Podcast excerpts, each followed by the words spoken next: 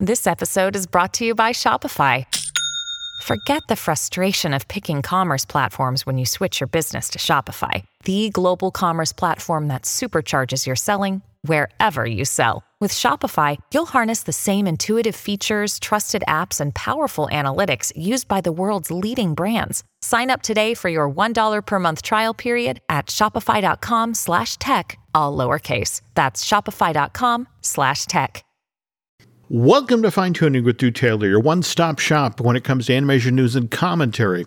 I'm entertainment writer Jim Hill, and Mr. Taylor, whose writings on the industry you can regularly read over on The Wrap, and whose musings on the Mission Impossible movies you can also listen to on the Light the Fuse podcast, he and I are recording this week's show on Friday, February 24th, 2023.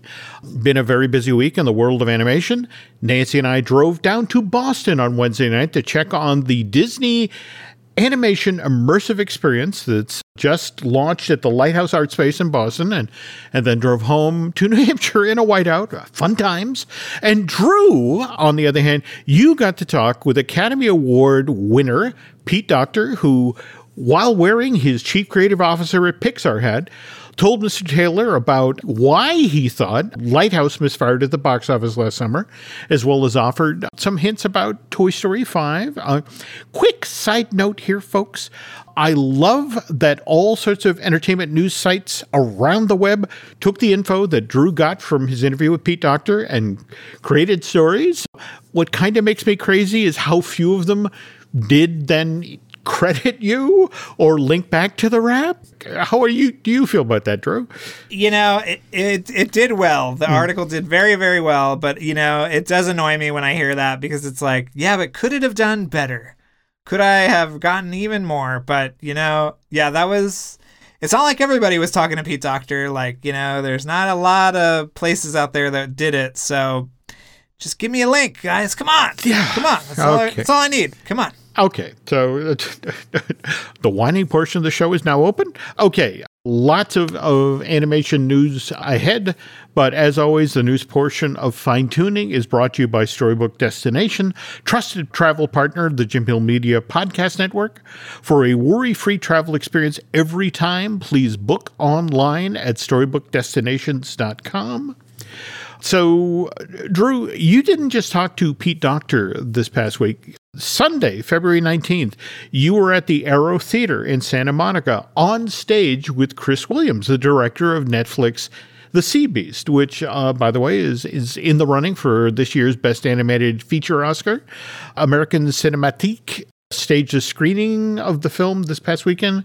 Did you moderate the conversation with Chris before the screening or after? What, we did, did it, after. Uh, okay, and it was it was. I mean, I don't know if you've ever seen a movie there, Jim, but it was really great. It was it, the the. It just sounded great. It looked great. the The house was packed. Mm-hmm. It was really it was really fun and obviously i loved the movie and chris was chris was wonderful. You know there was supposed to be a big pre-annie's get together tonight mm-hmm. um, and it was canceled because all of los angeles is underwater. So they said this is too dangerous. Do not show up please. Oh. so yeah. But anyway yeah off of this conversation, is that what you based the feature piece on the Wrap uh, on? Uh, yeah, yeah. We went out to for coffee beforehand okay. because we we needed we need more animation stuff, Jim. And so I said, you know what, this would be fun to talk about what the inspiration for Sea Beast was, and I thought it turned out pretty well. He lists the, the five, actually six, uh, films that inspired or you know helped create the feel, the look, the drive for this film. So Master and Commander, The Far Side of the World. I get. Okay, Sailing, Tales Told at Sea, Paper Moon. I also get Jacob and Maisie's relationship, Ryan and Tatum O'Neal in, you know, and, and that, that Peter Bogdanovich movie. I, okay, that's fine. Raiders of the Lost Ark, I also get big action scenes, things not going according to plan, heroes having to make things up as they go along. But Blade Runner, Lord of the Rings, and Road Warrior, really? Yes. Yeah. Well, I mean, so for the Blade Runner and Lord of the Rings, which is I lumped those together in one mm-hmm. mm-hmm. one inspiration. They mm-hmm. were they were the world building movies. He said that they, they they brought you to a place where you could tell that there was a lot of history before the movie began, and there'll be a lot of history afterwards. And that's what he wanted to create with the Sea Beast.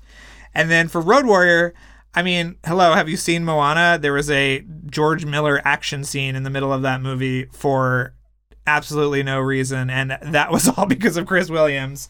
So he obviously loves George Miller, but he, it's also go- going to something that you were talking about Jim, that kind of like you know, having to make an impromptu change in mm-hmm. the middle of an action scene and mm-hmm. the sense of escalation mm-hmm. and complication that go along with action scenes. So I see it. He loves George. I mean, he could probably write a book on George Miller.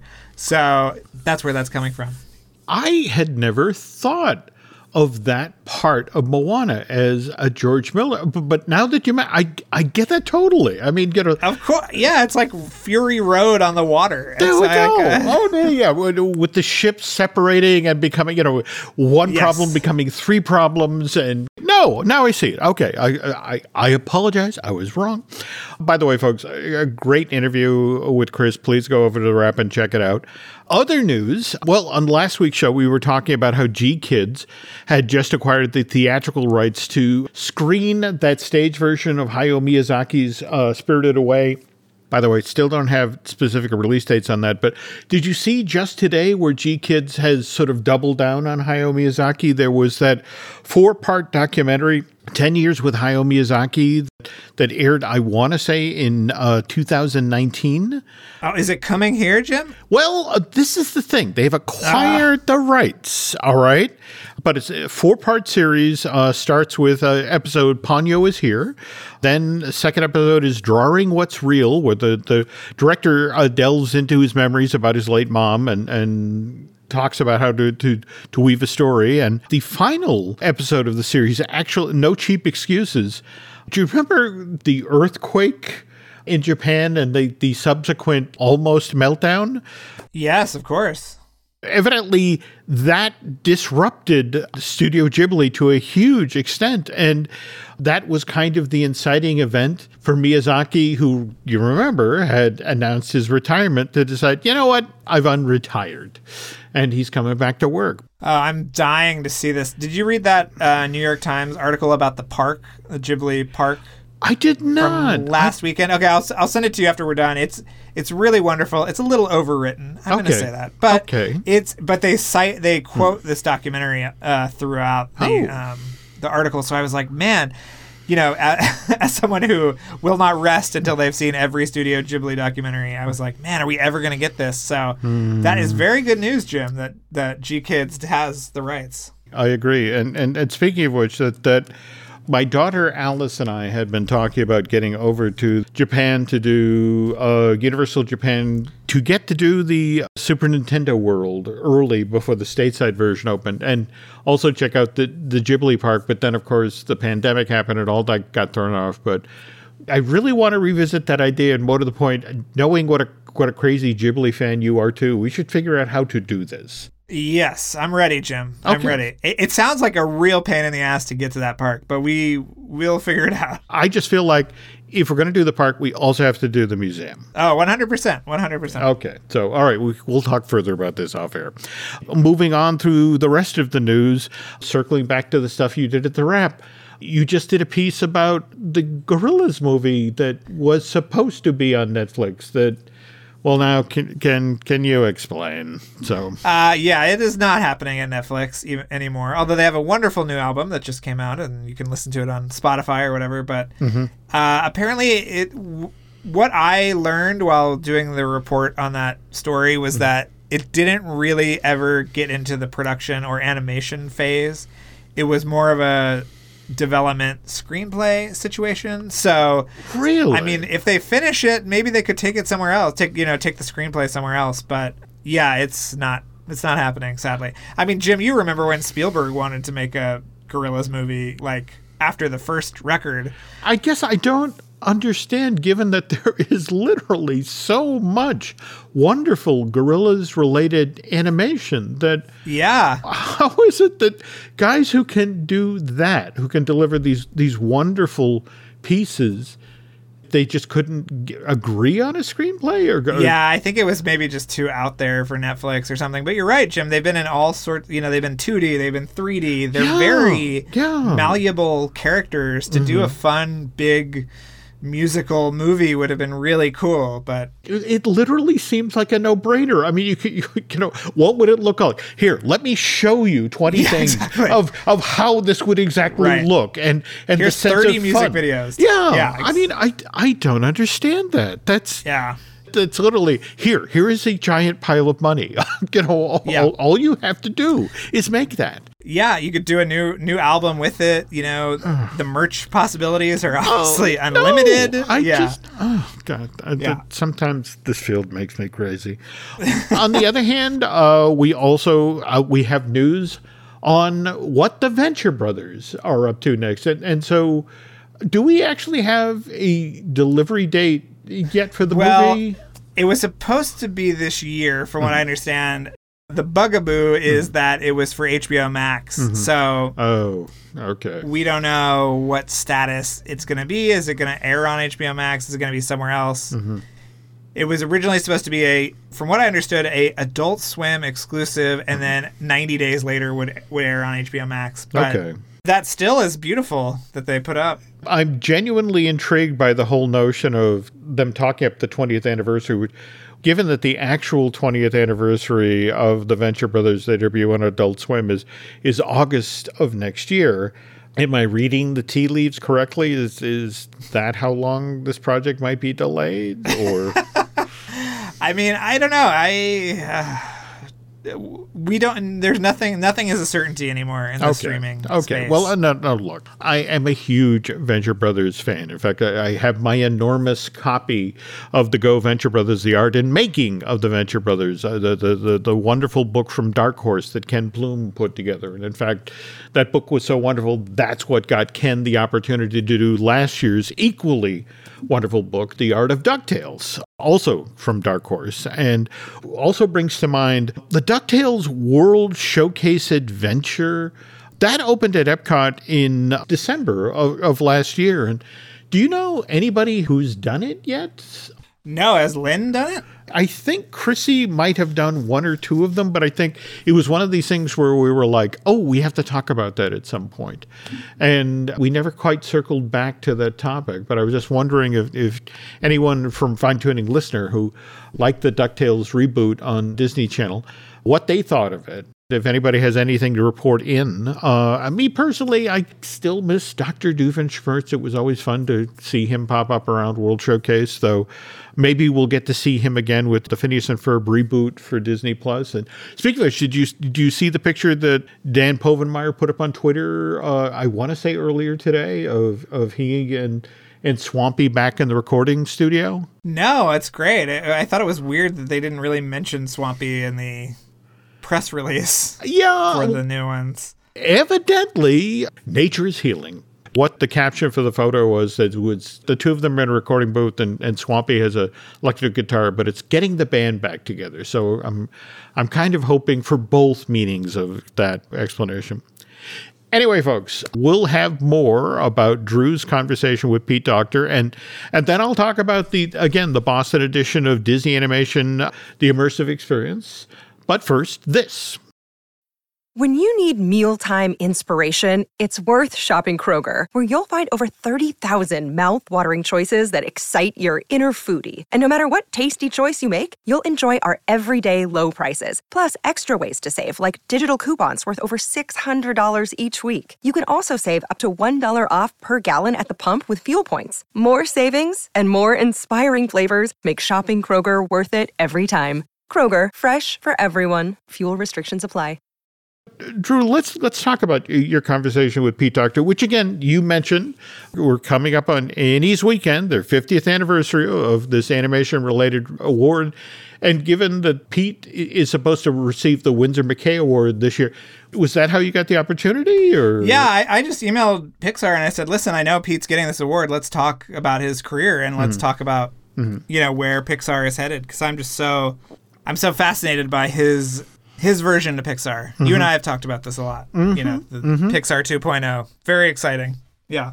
I want to encourage folks that you can read the little Reader's Digest version that everybody who read Drew's story and then grabbed out the quote about, well, whether it's Toy Story 5 or what went wrong with Lightyear, but the entire piece is really fascinating. And I'm kind of amazed that you got him to be this open and it's such a far reaching interview.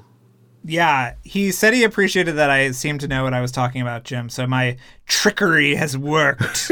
um, but uh, yeah, we talk about a lot of stuff. Uh, mm. You know, Jim and I were just talking about how he's got a book coming out next mm-hmm. year about the directors that worked yeah. under Walt. Yeah, uh, feature animation, which mm-hmm. is really an interesting story. And what's so lovely about having a Pete Docter in the mix at Disney these days. Like for example, that that amazing two-volume Marc Davis book that he and Chris Merritt did together. You know, there were a number of books that Marc Davis himself created. Uh, there were Tears of the Crocodile, which was all of Marc's drawings from his travel around the globe, and then there was a literally a book of for lack of a better term, was was anatomy drawings with the idea that if you worked in animation, this would be your reference to okay, how does the human body move? That stuff you can consider. And Marc could never get the, anybody at Disney to take these books on. You know, which is the effect of uh, yes, they're very nice, Mr. Davis, but we don't see a market for it. And so the fact Pete Docter could turn around and go, "Hey, I, you know, Marc Davis, you know, no one's ever done a, a definitive work about Marc."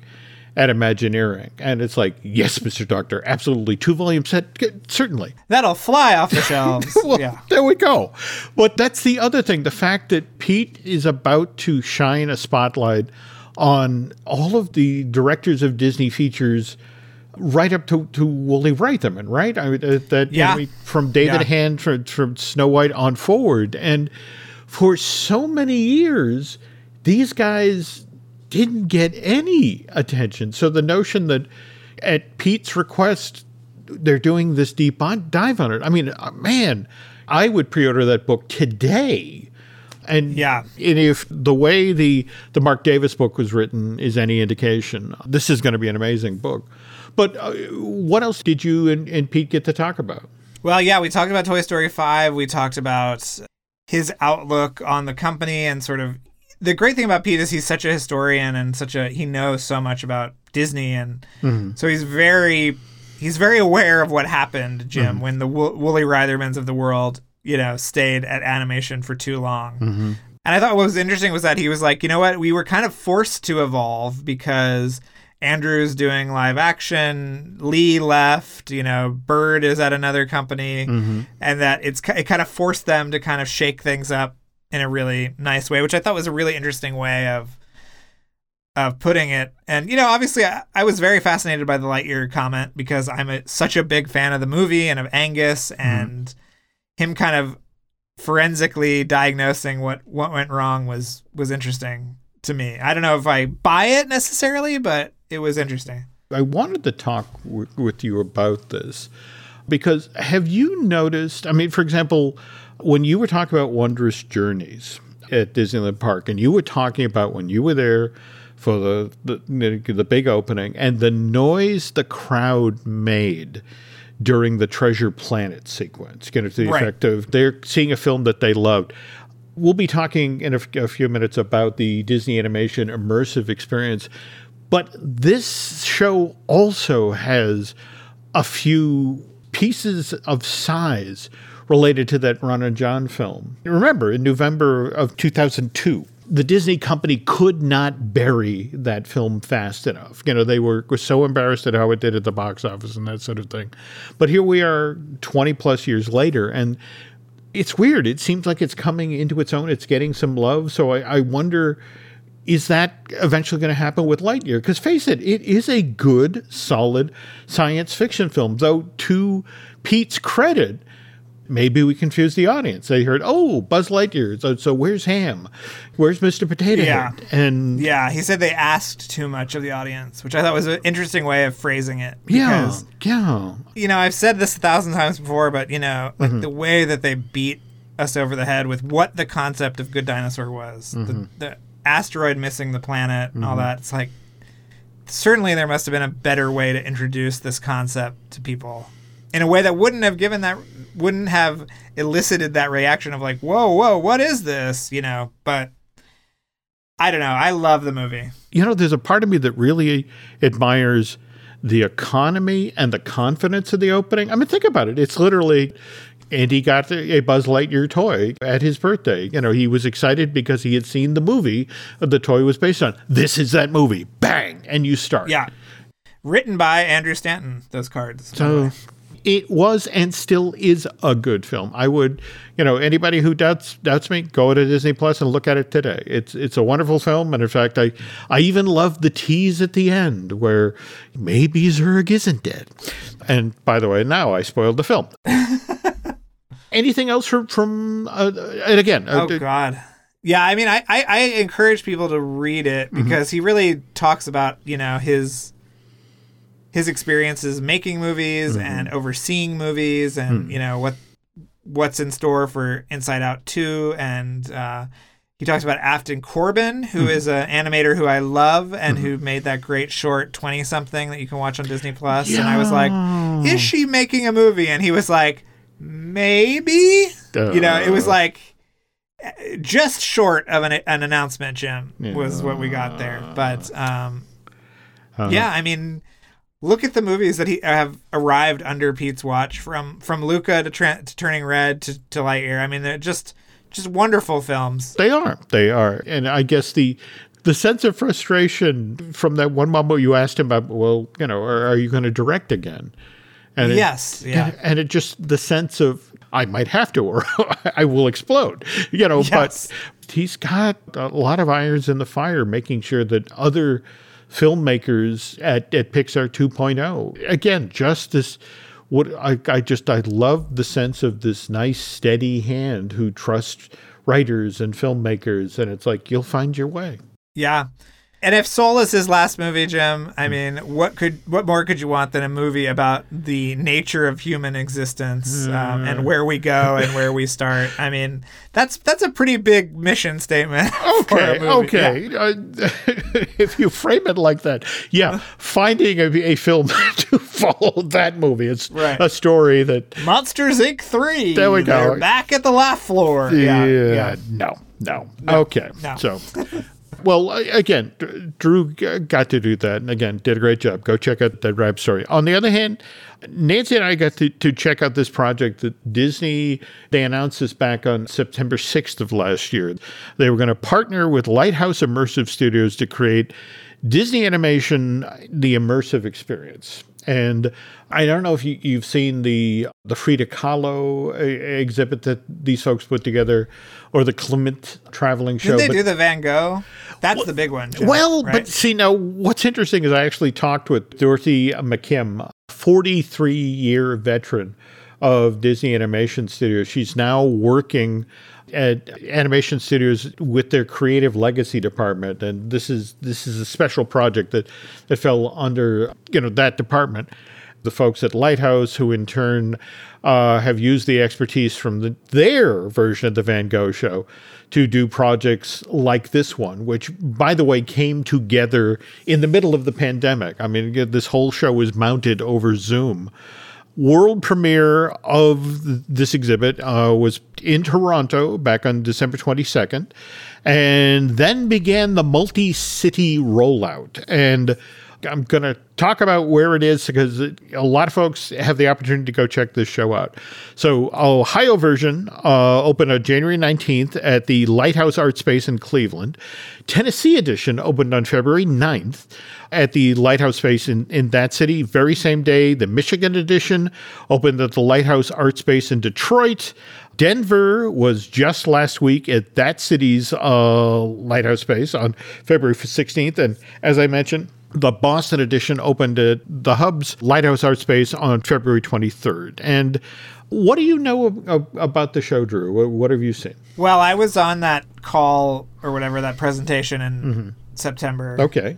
And so I wanted to ask you some questions, if I could. Feel free. So what what is the vibe like when you walk in? What are you looking at? When you arrive, you know, the, the, standard check in, you pick up a wristband that's going to be crucial once you get into the space, and I'll remain, I'll explain why in a moment. And then there's some pre-show activities. You know, there's one workstation where you can learn how to draw Mickey Mouse, and there's another one where they explain the concept of storyboarding, and then there's a demonstration of um, how the multiplane camera works, and then you step through a portal and you enter into this giant rectangular space. It, it's picture a corporate ballroom kind of a setup with the, the tables and chairs removed. There's a a handful of benches scattered around a room, that sort of thing. As the show opens, you, are in what seems to be a faux warehouse. There's a, projections on the wall of you know various shelves of, and you can see maquettes, you can see concept paintings, you can see animation drawings that periodically come to life. I want to say "Be Our Guest" plays repeatedly, but finally the the show gets underway with the A Dream is a Wish Your Heart Makes from Cinderella. And from that moment forward, Drew, for, for the next 47 minutes, you're surrounded by these giant images projected on all four walls from uh, from various Disney films. And the wristband you're wearing they're projecting things on the floor of of the room as well. But what's kind That's of interesting, right? Yeah. What's especially interesting about this is, for example, during the Pocahontas scene of you know where they do uh, Colors of the Wind, the floor of the room is covered with leaves, and as you walk through the room, the leaves part in front of you. They react to you moving through the space. Or, for example, during the Encanto scene uh, when they, they, they do all of We Don't Talk About Bruno, the floor becomes the warm tiles of the casita. I mean, it, it's just the floor treatment changes from scene to scene. But it's this interesting mix of full numbers from films. You know, for example, I'm Almost There from Princess and the Frog but what they've done is that they've gone in and taken those wonderful magazine type illustrations that Eric Goldberg did.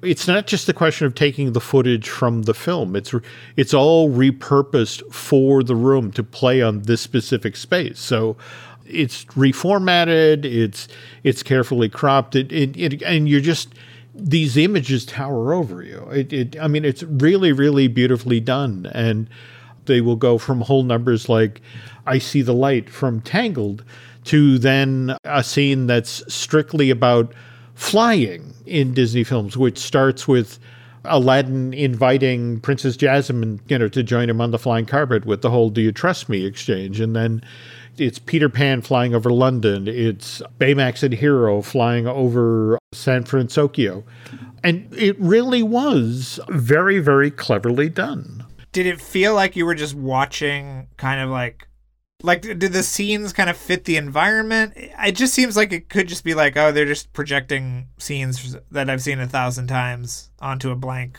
well wall. no i mean uh, for example one of my favorite moments out of this and this tells you again this is one one of the reasons why you wanted dorothy mckim to be in charge of a project like this is that one whole scene from the, this immersive experience was the Firebird scene from Fantasia 2000. That Firebird is in is in Wondrous Journeys too. I was like, wow, this is well. This is what I'm talking cut. about. Yeah, yeah. I, you know, just lately, it just it kind of feels like so many of the films of the late 1990s into the early 2000s are starting to get a little love, and I I, I, I really enjoy that.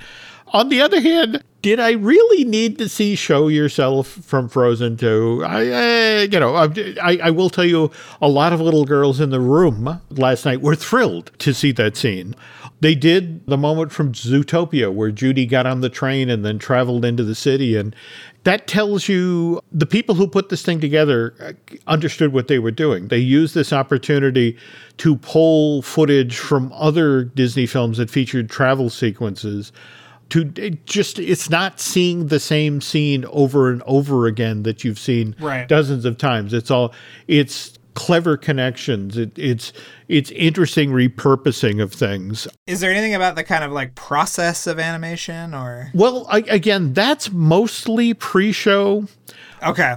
Even when they would pick a dramatic scene, they did the whole scene from Moana where she hands back the Eye of Te Fiti effect I'm not the one. You need to find somebody else. Are you sure you were watching uh, World of Color one or? well, no. That this is what I thought was fascinating was that that was also used. You know, and didn't that also show up in Wondrous Journeys as well? Yeah, but it's not. Yeah, it's they just they play the moment for so much longer in, mm. in World of Color, and it's just like it's a bummer. Mm-hmm. I mean, that whole show is kind of a bummer, but that moment is a real downing down moment. Yeah. Uh, you know. Well, that was so, the thing. They they played out the entire scene down to you know her swimming down in the ocean, reclaiming the the eye, and when you're standing in front of a screen that's that big. And the the ghosts of the past, the, the great sailors of the past come by it, it was a goosebump moment. They did a nice, nice job. Oh, that sounds great. Now, this can get a wee bit pricey. I mean, I, I want to say the normal tickets for these things uh, start at $39 and go all the way up to $99. Now, mind you, you get to skip the line. They give you, by the way, the, the, have you heard what they're calling the, the credentials now? It's the souvenir laminate, the oh, thing boy. that dangles around your neck. You know, the, the thing they hand us at every press event we ever go to. So, souvenir laminate, who knew? But you also get a, a souvenir print and a, a cushion you know, because again, you have to sit on benches. You know, on, if you're not sitting on a bench, you have to sit on the floor to watch this thing. Not a terribly long presentation. Uh, the, the film element is uh, 47 minutes. In Boston, they're basically selling this show in hour long increments. So, for example, on Saturday, February 25th. The very first show of the day runs from 10 a.m., or oh, excuse me, 9 a.m. to 10 a.m. And they will not allow you to stay in the show to watch it again. They clear the space. And then the very next set of guests goes in from 10:15 to 11:15. And Drew, they they run 11 presentations at least on Saturday of this thing with the very last show running from 9:30 to 10:30 at night at, at again the Lighthouse Art Space in in Boston on Columbus Avenue. And I have to say this much: if you are an animation fan and, and are not really fond of kids, uh, maybe catch one of the later shows so you you can appreciate the huge images projected on the wall. Likewise, the what they're doing with the floor space. Again, multi city rollout continues. Uh, San Antonio will be getting its version of the Disney uh, animation immersive space opening later this month on, on February 28th. Minneapolis gets its version on March 23rd, and Columbus gets its on April 6th. Now, the length of run of this show varies depending on the city it's in. Uh, for example, Cleveland Edition is shutting down on April 10th. Nashville and Detroit close on May 14th. Denver uh, closes on May 29th. Boston shuts down on July 4th, whereas the world premiere production up in Toronto, uh, that's currently slated to stay open till July 7th. But fascinating production. And in fact, I'm hoping sometime in the coming weeks Dorothy McKim will join Drew and I here on uh, fine tuning. And we'll we'll get her to talk about not only this special project that she worked on uh, with the creative legacy department at Feature Animation, but you know that might also get her to talk about some of the other stuff she worked on, like uh, what is it, the Prep and Landing holiday specials and the wonderful Mickey short, Get a Horse. Can we get some gigantic stuff out of her? She was the producer on that. Let's see if we can maybe introduce that and see what happens. So, all right. Now you got to go to Philadelphia for the 100 I do, whatever. I do, and I just I, again I'm, I, I will avert my eyes at the wall hologram. Okay, speaking of things you should not avert your eyes from or avert your ears from, if you're not listening to Drew Taylor's Light the Fuse podcast, folks, you are missing out on some truly amazing stories. Mr. Taylor, along with his equally talented co host, Charles Hood, uh, takes you behind the scenes, well, not just on the Mission Impossible movies, but also on uh, the ever growing world of John Wick. And uh, by the way, again, that trailer, what did we think? I thought it was awesome, didn't you? Yeah, yeah. I mean, I, again, my, my daughter Alice introduced me to the world of John Wick, and it was just sort of like we have a standing date for the the fourth one. Yes, yes. It looks like a lot of, and obviously, you know, big big dog guy. So good to see the dog in action. You know. this is true. I I, yes. I, like that he has a dog again. Yes. So the other thing that uh, Light the Fuse touches on with its Light the Fuselage shows is uh, Top Gun, and of course, uh, they long awaited and, and really did kind of nicely at the box office sequel, uh, Top Gun yeah. Maverick. Um, well, what are what are you doing on the show? Uh, and oh week? God, we we've got some fun ones coming up. I don't know how what the order of airing is going to be, but mm-hmm. we've got some some fun guests lined up, and then you know it's going to be all all systems go for Mission Impossible: Dead Reckoning coming out in July. So we'll, yeah. we'll be at CinemaCon, you know, and then it'll be here before you know it, Jim. It'll Oof. be here before you know it. That reminds me, I got to go get my credentials. Okay. Anyway, Light the Fuse is wonderful to listen to, but but Mr. Taylor is also a delight on, on social media. Can can you tell the nice folks where they can find you there? Uh, yes, you can do a, a quick follow at Drew Tailored, like a tailored shirt, hmm. on Instagram and Twitter. We're cool, gonna be cool. there until it burns down around us, Jim. You and me, holding hands. well, you know that that yeah, how can it burn down when Los Angeles is underwater at this That's point? That's true. Okay? That's true. Just like Mr. Taylor, yes, you can find us on Twitter and Instagram is Jim Hill Media, and over on Facebook is Jim Hill Media News. In addition to Light the Fuse, I'd like to point out that there are a couple of podcasts here at Jim Hill Media that you might want to listen to. We got uh, Disney Dish that I do with Len Testa. Uh, likewise, we have uh, Marvelous Disney that I do with uh, Aaron Adams. Uh, likewise, we have Looking at Lucasfilm with Brian Gaughan. If I could ask a favor, if you, if you nice folks could head over to Apple Podcasts and rate and review, well, not the, just the show you're listening to right now, fine tuning, but likewise, light the fuse. Uh, that would be great as well. If you want to head over to Bandcamp and subscribe, uh, that would be great as well. And I think that's going to do it for this week. So, uh, Drew's a busy. Are, are you actually going to go to the Annie's this weekend, or uh, gonna, no? Are, I'm not going to go to the Annie's. I have a. I'm hosting a Q and A uh, hmm. at the WGA for Cocaine Bear oh, no. on Sunday night, so I'm doing that. wow. Okay. Um, yeah, Jim. You know, I'm all over the place. I'm right. literally. Well, you, you I can't just, hit a moving target. So it's true. Okay. It's true. So, Listen, there mm. are loan sharks after me, and as long as I'm moving, you know, it helps. But yeah, I'm not going. I, I want to go one year. I, mm. I, would love if you went because I would like someone to. Mm snicker with under our breath um, about things. So okay, maybe well, next year. Can we try to do it? Fifty first. Okay. All right. Well, it's a date. All right. Anyway, folks, that's going to do it for this week. Uh, for this week's fine tuning. Thanks for listening, and we will be back soon.